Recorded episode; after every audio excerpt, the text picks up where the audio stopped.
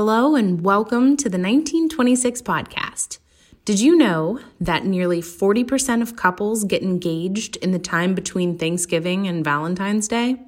If you are a couple that falls into that 40%, you are going to want to stay tuned to this episode for nine tips on what to do now that you've said yes, but before you say I do.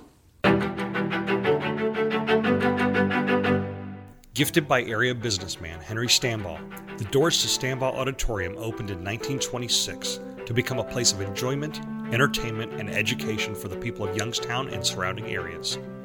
These are the stories, performances, and conversations of artists and supporters of this historic landmark. This is the 1926 podcast.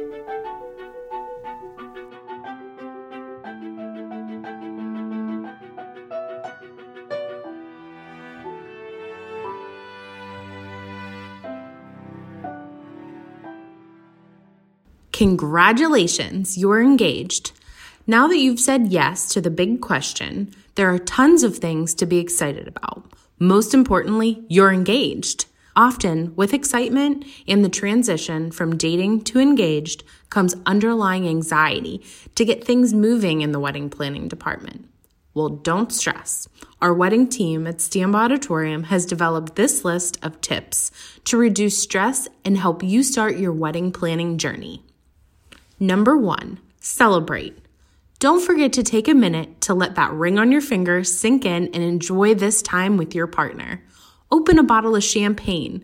This is the time to celebrate and relax with nothing else on your mind other than a lifetime together with your partner. Enjoy this time. Don't feel pressured to start wedding planning as soon as that engagement ring lands on your finger. Number two, make an announcement. Once you and your partner have settled from the initial adrenaline and excitement of being newly engaged, take the time to share this news with others. Most importantly, your close family and friends. Call or FaceTime to share the news with them first. Once you've shared the news with your VIP contact list, feel free to make a simple post on social media to highlight this huge moment in both of your lives. As a special bonus, our design department at Stambaugh Auditorium has created a freebie that you can download by visiting the description section of this podcast. We know that you are excited to share with all of your followers that you're newly engaged. Take advantage of these easy to download Instagram story backgrounds. All right, back to the list. Number three, get your ring sized. Now that everyone knows that you're engaged, there will be tons of people asking to see that ring of yours. Perhaps one of the most important things to do right away is to ensure a comfortable fit. Is your ring nearly falling off or almost permanently stuck on your finger? If it is, it's the wrong size. The originating jeweler will typically do a resizing for free. It is important to make sure that your ring is as comfortable as possible so that there's no chance of losing it. Number four, insure your ring. While you're focused on caring for your ring, seek out insurance coverage instead of fearing worst case scenarios. Although the original ring itself is irreplaceable, with insurance, you'll be able to protect your investment if it is somehow lost or stolen. Sometimes jewelers offer insurance, or you can add it to your homeowners or renters insurance.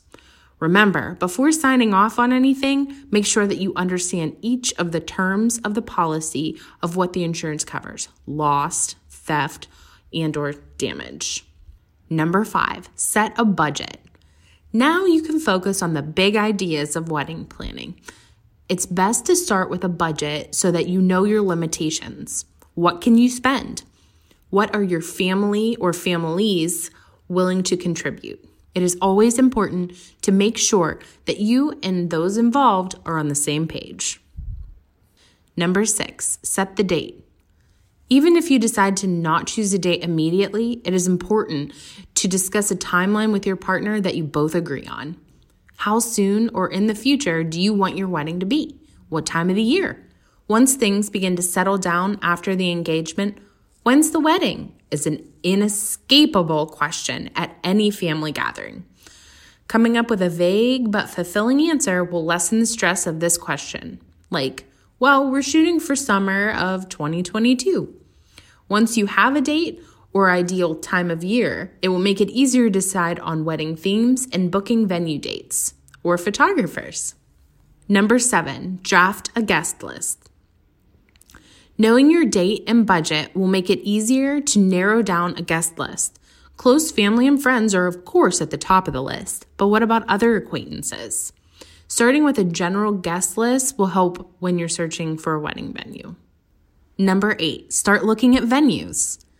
Now that you've started to develop a wedding day wish list, seek out venues that check all of your boxes. Does it fit your budget? Does the capacity match your guest list? Does it suit your style and vision? Make sure you're asking all the right questions. What's included with your booking? For example, when contracting with Stambaugh Auditorium, you are equipped with an event coordinator that can recommend options for catering, music, decorators, photographers, and more.